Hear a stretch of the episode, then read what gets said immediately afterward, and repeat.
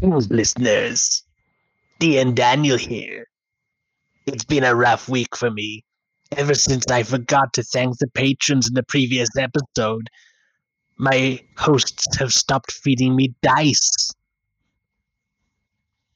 So thank you to Mario, Hedwig, Matt, Satin Rabbit, and Jamie for your support. Please keep listening, and maybe I will be fed dice once more. I need to live.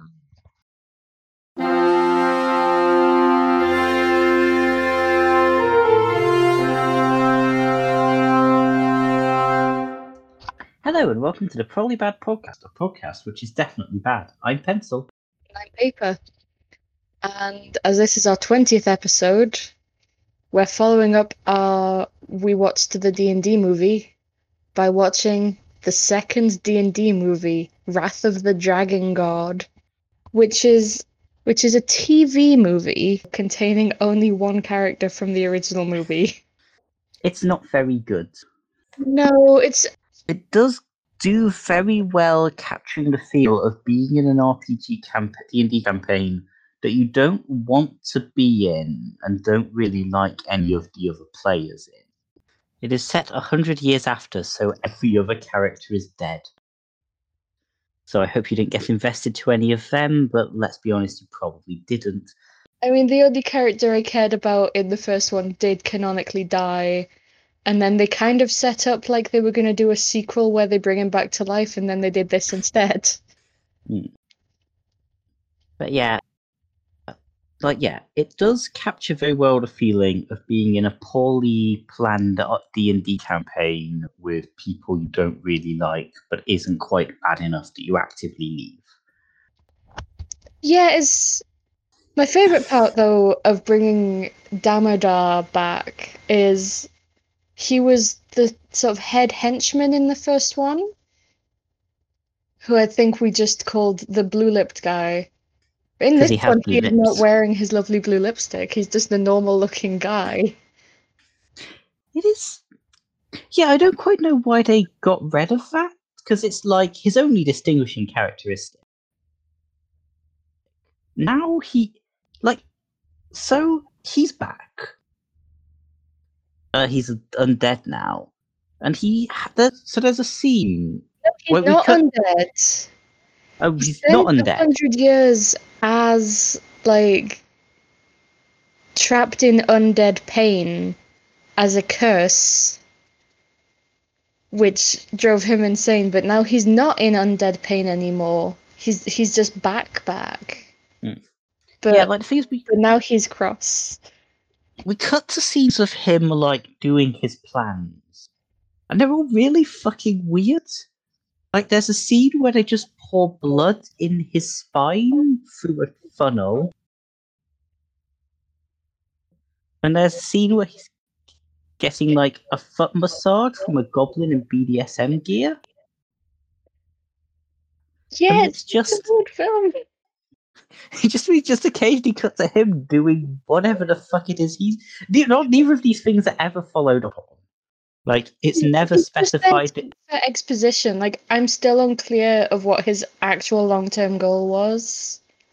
Yeah, I think it was. Yeah, it was. He was trying to get revenge on the nation that like turned turned him into. Except they didn't turn him into an undead. Someone else did that. No, a specific guy who was very much killed by dragons Yeah, while he was there. Like you know, this guy's dead, and that no one likes him. General revenge just as a concept. But yeah, so he was he was not the most three dimensional villain. It was never brought up why he was having blood poured in his spine. No, I think it's meant to be just sort of general dark magics, probably Yeah, spelled with a K. But yeah, because he's not a vampire and he's not like he doesn't do blood magic or anything. It's just it's just a thing he does sometimes. It's it's just this thing. Everyone Mm. everyone has a thing. But This the was other, slight- the other main three characters, though, Lord, Lord Berek and his wife Melora, and also the random old guy, Mm. they all look like the casting director wanted like very specific people, but couldn't get them. They looked really eerily similar to Ian McDiarmid, James McAvoy, and Emilia Clarke. Except they definitely weren't any of those people. And it really freaked me out because I kept sit- sitting there like, where do I know them from? And hmm. turns out I know I knew them from being other people.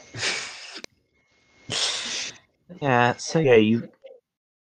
So yeah, you. The main character is a generic lord of this fantasy place. Um, Alright. has a. Yeah, that's the one. Has a very gay interaction with his head of like head of the guard. Like, there's the line, "Would you like to come to my room and joust with quills?" Except there's a really long pause before the word quills. Go to my room and joust with quills. Uh, so they're so they're banging. Um, Well, you And know, his wife's too busy trying to multi-class. yeah, his wife's main motivation is that she's a wizard and she wants to take a level in cleric, essentially. Like she wants to know how to do uh, divine magic. Because that would make her more politically powerful than being the Lord's wife, apparently. But yeah, like it's it's one of those things that's slightly weird in D and D terms because it does end with her taking a level of cleric and then you know saving the day. But yeah, her motivation is she wants to multi-class. And through trying to multi-class, she becomes cursed. So the the plot of the thing is less about Damodar and more about dealing with whatever has cursed her for daring to try and multi-class. But yeah, they collect. So they collect their, like they collect four adventurers with no real pretext other than we're in a D and D movie. And we need to collect four adventurers. Yes, the first half an hour is Damodar being weird, and okay, so we need a barbarian, a cleric, a wizard, and a rogue. The one creative part of the party gathering, I think, is that the barbarian's a woman. Ooh, But yeah, otherwise it's just has no personality. yeah. There was there's an elf wizard because of course there's an elf wizard, and it's almost impressive how much he the whole time. Yeah, it's almost impressive how much she refuses to get a personality. Like she just refuses to do anything that distinguishes her in any way from every other elven wizard. Yeah, if you've ever played in a campaign and there's one person that is just determined to be an aloof asshole, despite it being a collaborative game, that's Ormaline. Hmm. We Like, have a name for it now. I think that's gen- I think it's generally like a good halfway through the movie before she actually says something other than a spell. I think so. Saying about Ormaline though, can we talk about the names for a second? Like, I get that these names are f- are largely from like canon third edition stuff, Hmm. but you can't just call your magical fantasy place Inverness. That's a they- place. That's an actual place already. And you also can't call a place Kirtle because that's just a fucking skirt. The goblins of Kirtle or the skirt goblins. I have problems with this. Like, luckily, I don't have these problems. 'cause I forgot every single name the instant after they said them. To be fair, the rogue is only referred to as rogue for the entire movie, except for like once or twice. No, his name is Nim. Ah, Yes, the party are called Lux, Dorian, Ormaline, and Nim.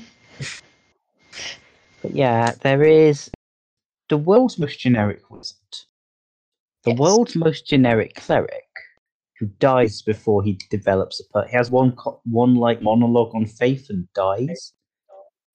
Um, Yeah, the film was very pro religion. yeah, Like, just There's- religion in general.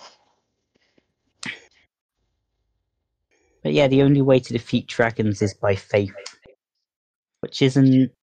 It's certainly immoral. Yeah, there's um, yeah, there's the barbarian who is, as mentioned, a woman, and she has some tragic backstory relating to her brother murdered a bunch of people. It Well, doesn't really a- come up. Yeah, like someone says dramatically, "You're you're not like your brother," which would possibly be more like resonant if she'd given any indication that she was. Um, and there's the rogue, who's the biggest asshole on the planet. Yeah. Just, The just barbarian awful also, like, I think doesn't really have a grasp of the scale of what's happening. Mm, Because at one point there is the four of them are they're trying to solve this puzzle in the woods, and this literal army shows up. And she declares that they are bandits and they need to fight them. yeah. Um.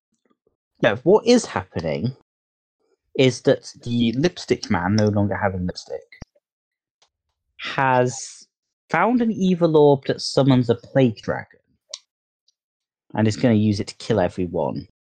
the plague dragon is legitimately cool. Yeah. Like there's a there's a lich called Klaxx and everything. With two X's. Klaxx is my favorite character. Klaxx is the sh- only good actor. He just shows like his little thing is he shows up. So yeah, he's trying to summon to kill everything. And Klaxx shows up like, hey, I hear you're doing evil bullshit. I like evil bullshit. I would like to get involved in this evil bullshit. That's his entire motivation, is just he knows evil is happening and he wants to be included. And then at the end, when things like um start turning against the villains, he just does essentially, "Hi, you've been punked. I wasn't part of this at all." Turns into a gargoyle and flies away. He has no backstory or personality, and I love him. Yeah.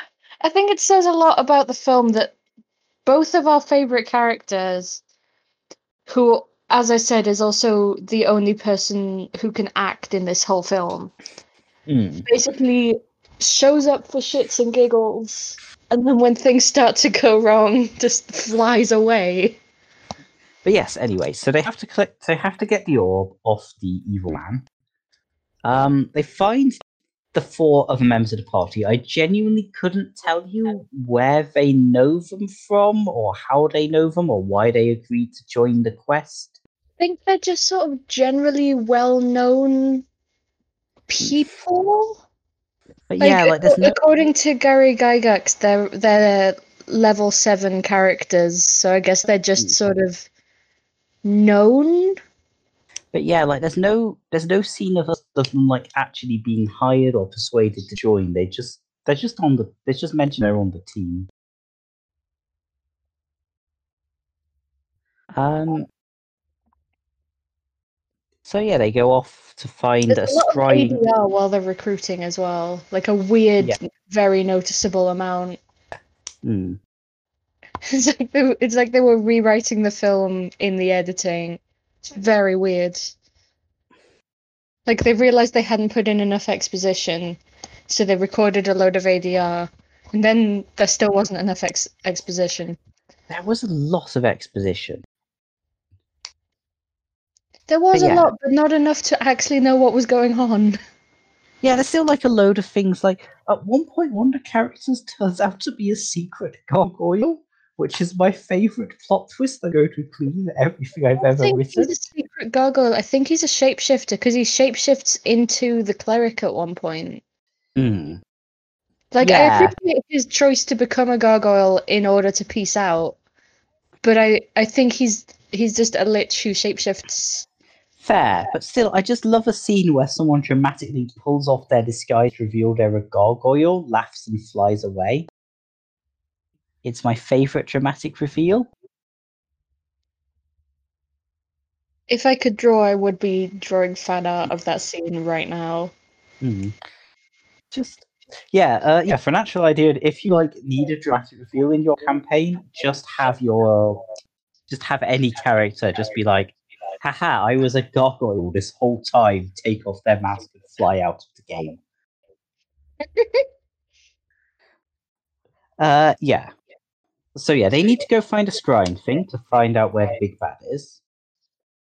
Uh, and at the same time, the cursed wife is trying to unlock a book of elemental power. Which she she realizes that there's something important going on because there's a very minor typo. Yeah, she sets the book on fire because the spell, the pages are listed. Um, I think it was three six three and three six Page five. eight nine three is missing, Yeah, which is Um, definitely not just a mistake because these pages were fucking hand numbered. yeah, and she sets it on fire. It says fire reveals everything, and it turns out that that does lead you to the clue. But just, it would be hilarious if she just burned the book, and it's just, yeah, they miscounted. Congrats, you just destroyed someone's life's work. Yeah, she needs to burn the book to show that she has faith in the book. Because that's how books work. As mentioned, this is a weirdly pro-religious movie for a D&D campaign.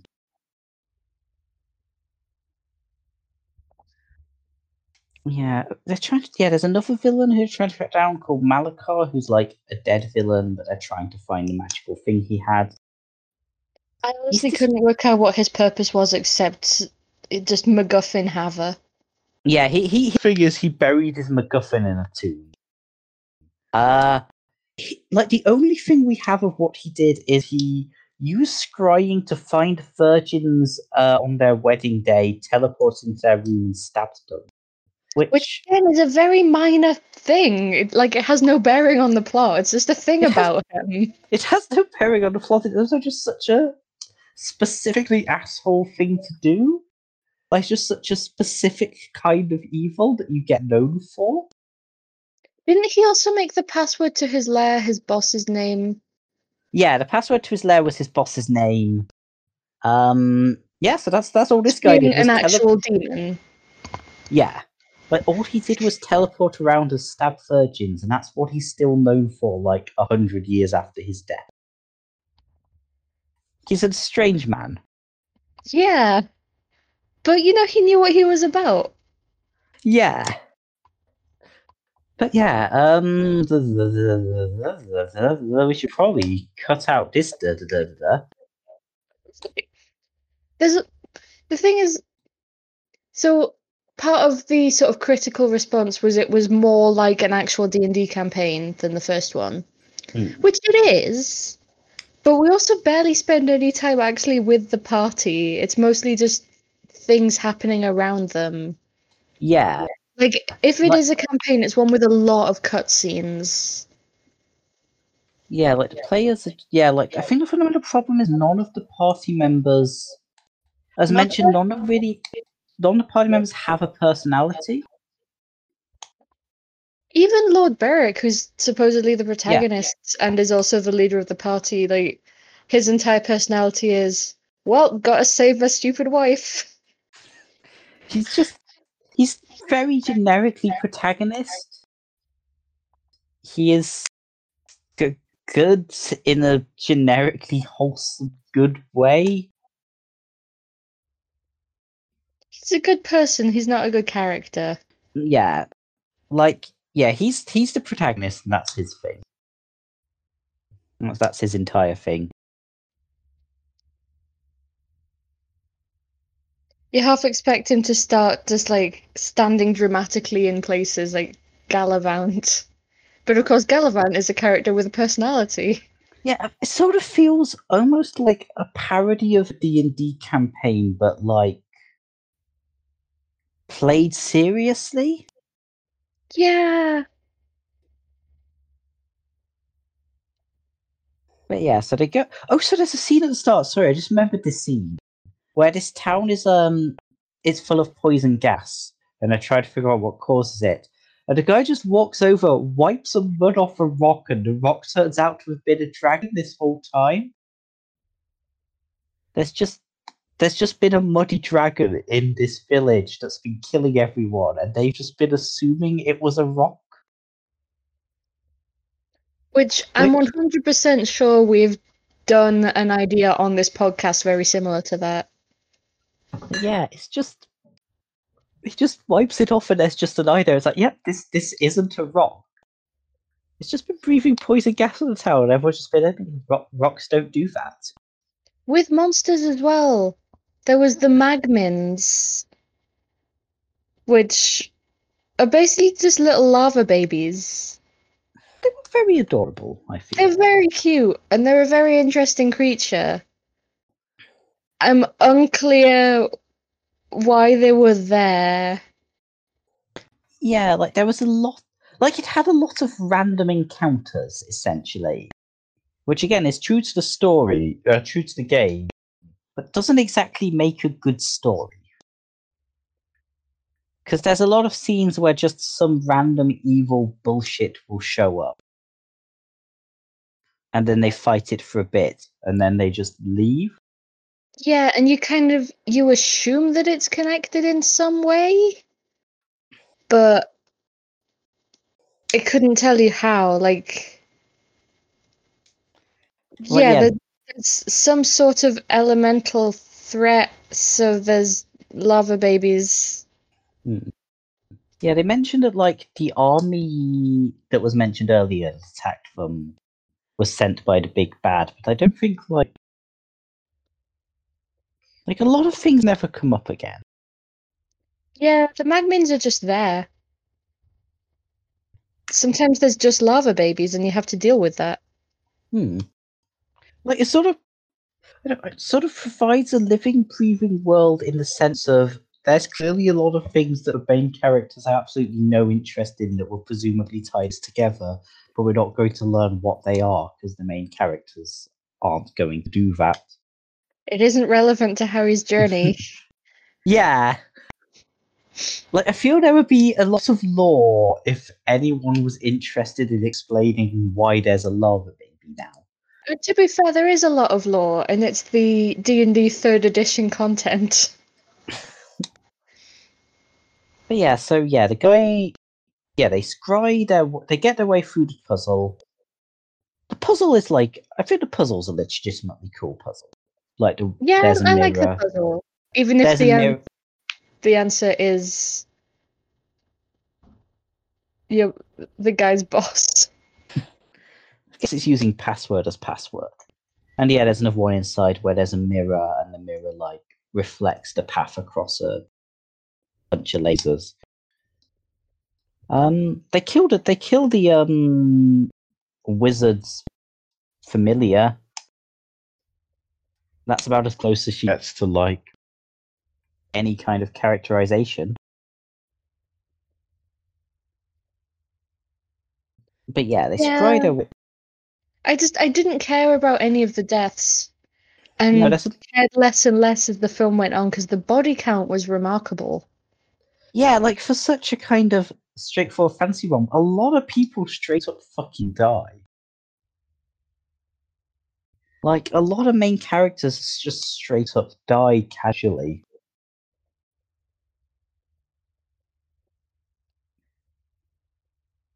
But yeah. So yeah, they get they get the orb and take it back and give it to the head wizard, who, as mentioned, pulls off his disguise, dramatically reveals himself to be a gargoyle, and flies away. Which, like looking looking back, I think it, it is sort of hinted that, like, yeah, he's killed earlier on and replaced with gargoyle. But I initially did assume he'd just been a gargoyle this whole time, and I kind of want to believe that was the case. And to yeah. be fair, he might be a gargoyle that shapeshifted into a lich. We have Yeah. no. If we just look at the film, there is no textual evidence that lich is actually his true form. Hmm. But yeah, so the guy, so the so the lipstick man finally like summons the plague dragon, and that goes well for him. The plague dragon agrees to like give him a big throne and what have you. Then it starts leveling the town. And then the main character's wife learns through the power of faith to multiclass. Like, There's a long monologue on him. Like at the start, the cleric says, "Ah, there's something more important than swords and so- spells for fighting evil." And And they use their cleric powers for fighting people. yeah, and it turns out that's faith, which is continuity, is spells for fighting people. They they like ask so they then go to track down the evil wizard and they essentially just ask him to lift the curse and he says okay sure. Yeah, it's if it was that easy. but they don't really like he doesn't really need any convincing. Like the final scene is just him in a prison cell looking sad.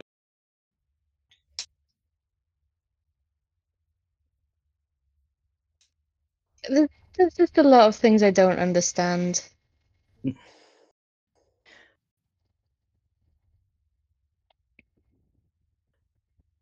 So i'm just uh da, da, da, also i'm looking at quotes i remember written down from the movie which include ishmael is at risk so risks we must take.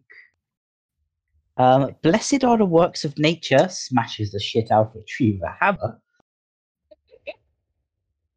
And uh, oh yeah you'll never stop me wrong that's the dramatic one liner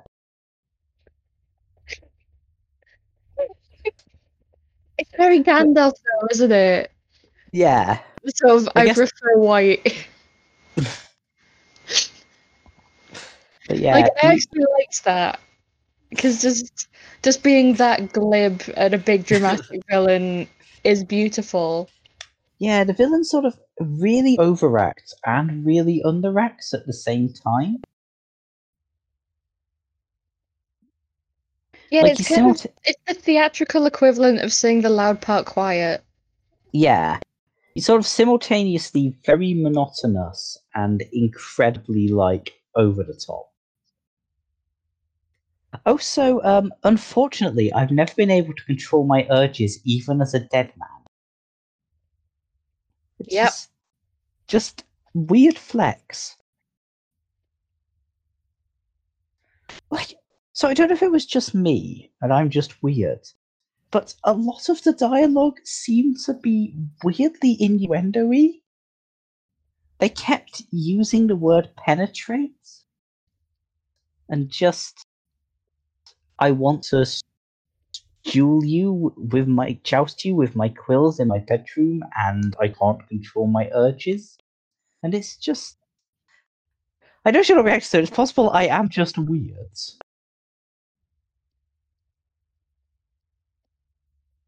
I, I don't think there is a good explanation for a large part of the dialogue. Yeah. And as mentioned, the main big bad is getting constant foot massages from a BDSM goblin. I don't think it's ever established who his goblin boyfriend is. Like whether that's like a minion or an ally or just there.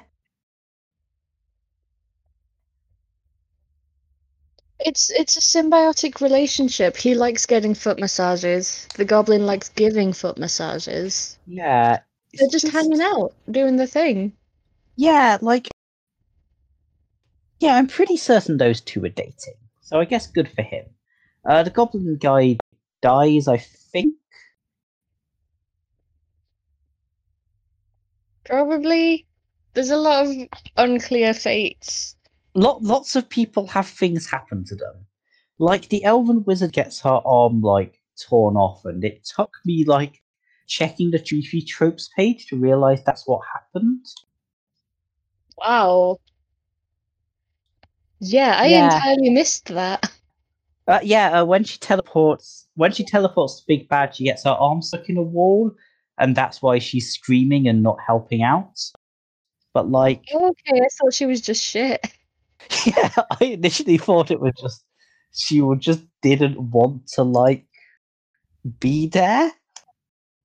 Which is valid. I Hmm. wouldn't want to be there either.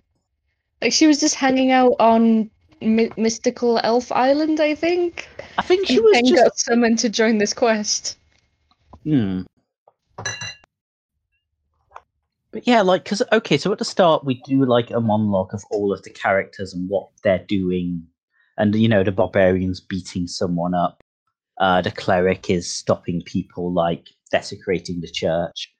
Uh, the thief is, like, tricking two other thieves into dying so he can steal the treasure. And the elf is just on a boat. See, I, I did not- interpret that as traveling over from Mystical Elf Island.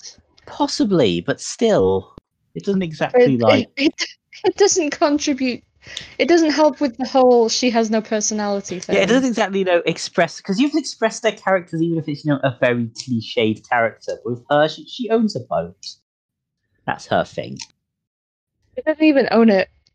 We don't know that she owns it. She's just on She it. ha- At least she has in her at life, some point travelled over water. yeah, at least once in her life, she's been on a boat, and that is genuinely the most you could say about her character. That's, that's the biggest defining characteristic she has. That and she does wear crop tops when it's misty out, which is just a mistake. You're gonna get all the water in your belly button. Put on a jacket. Maybe that's why she started screaming and like not joining in the fight.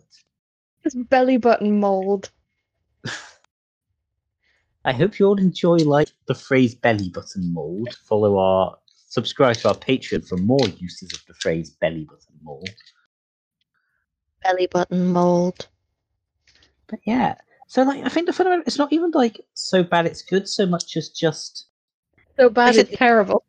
it just does sort of feel like hanging out with a bunch of people you don't know and pretending to be like what you know when you're doing an RPG campaign and you just can't get into the character's headspace and it's just you sitting there pretending to be a wizard and you're sort of acutely aware of like of that it sort of is like a full movie of that Yeah. no I one feel really like there's an alignment chart. And one axis is technically good to technically bad. And the other axis is enjoyable to watch and not enjoyable to watch. This is just like pretty central, honestly. Like there's some you know, there's some pretty good CG, but there's also a lot of ADR and bad acting. And like you can kind of almost get into it in places, but then it kind of Mm. pulls back. It's Yeah, it's cinematic edging.